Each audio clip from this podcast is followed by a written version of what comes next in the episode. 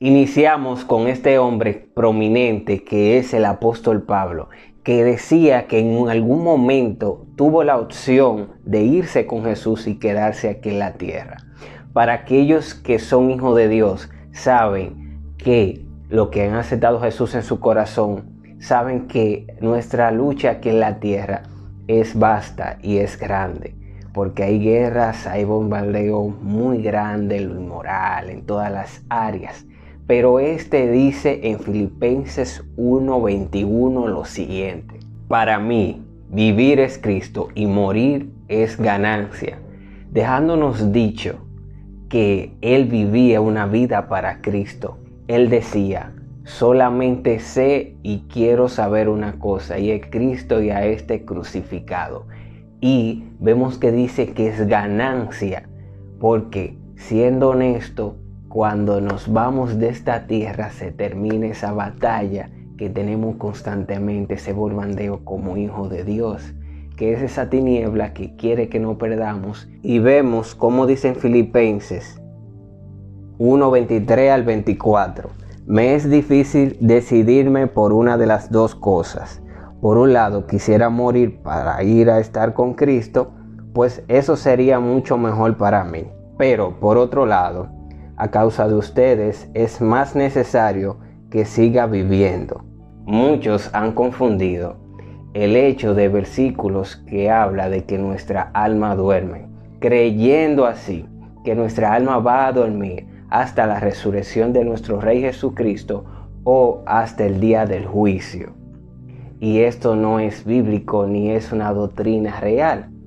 ¿Por qué? Porque cuando se refiere a que nuestra alma duerme quiere decir es que estamos muertos. Eso es como este versículo que también puede traer confusión y es que dice, cuando pecas, tú mueres. Y lo que quiere decir es que tu cuerpo está vivo, en este caso, pero tu alma, tu espíritu está limitado y atado y está muerto en, esa simbología, en ese, contexto. Y vemos como dice el apóstol Pablo y creemos como él lo dice. Primera de Tesalonicense 4, 13 al 18. Tampoco queremos, hermanos, que ignoréis acerca de los que duermen, para que no os entristezcáis, como los otros que no tienen esperanza. Pero si creemos que Jesús murió y resucitó, así también traerá a Dios con Jesús a los que duermen en Él. Aquí nos confirma que los que duermen, aquellos que ya su alma está con Jesús, está en el cielo, aquellos que han creído en Jesús y lo aceptaron en su corazón y pudieron morir en Cristo Jesús, van a regresar con Cristo.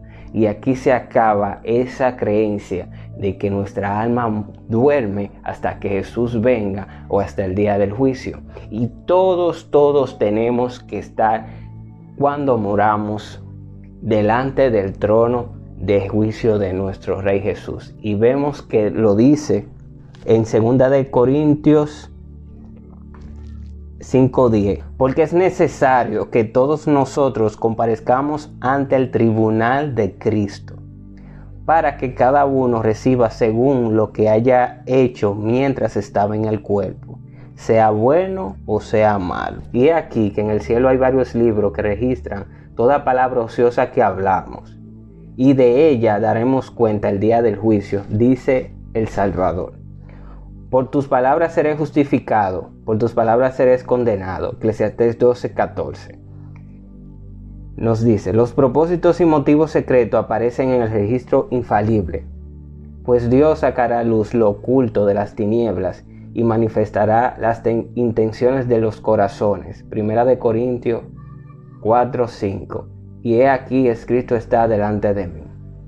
Isaías 65, 6 vuestras iniquidades y las iniquidades de vuestro Padre juntamente, dice Jehová el Señor. Vemos como aquí nos está diciendo que hay registro de todo lo malo que hacemos. Hay tres libros de registro, pero lo vamos a explicar en otro video. Vemos como también para finalizar nos dicen Apocalipsis lo siguiente. Apocalipsis 20, 11, 15. Vi en un gran trono blanco al que estaba sentado en él, delante del cual huyeron la tierra y el cielo. Ningún lugar se entronó para ellos. Y vi a los muertos, grandes y pequeños, de pie ante Dios. Y los libros fueron abiertos, y otro libro fue abierto, el cual es el libro de la vida. Y fueron juzgados los muertos por los cuales que estaban escritas las, estos libros, según sus obras. Y el mar entró, entregó los muertos, y al mar entregó los muertos que había en él. Y la muerte y el Hades entregaron los muertos que habían en ellos, y fueron juzgados cada uno según sus obras. Y la muerte y el Hades fueron lanzados al lago de fuego. Esta es la muerte segunda. Y el que no sea hallado inscrito en el libro de la vida fue lanzado al fuego. Por eso debemos procurar que nuestro nombre esté escrito en el libro de la vida. Vemos como dice en Lucas 10:20 lo siguiente. Sin embargo, no os regocijéis en esto, de lo que los espíritus se les sometan, sino regocijéis de que sus nombres estén escritos en los cielos.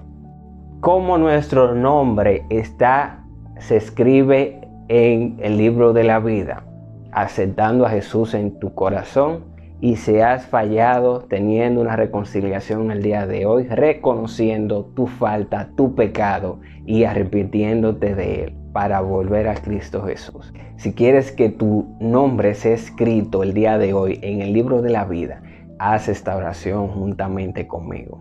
Señor Jesús, te damos gracias por este día, por esta palabra que estoy recibiendo el día de hoy. Te pido que perdones mis pecados, todo lo que he hecho en mi pasado.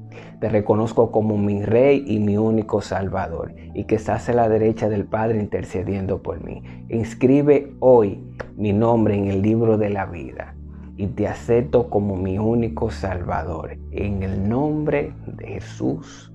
Amén y amén. Sin más, creo que quedó bastante claro de que nuestra alma no duerme, sino que cuando morimos o vamos al cielo o vamos al infierno. Y justamente ahí vamos a ser juzgados y de eso dependerá hacia dónde vamos. Sin más, te mando un fuerte abrazo y nos vemos en la próxima.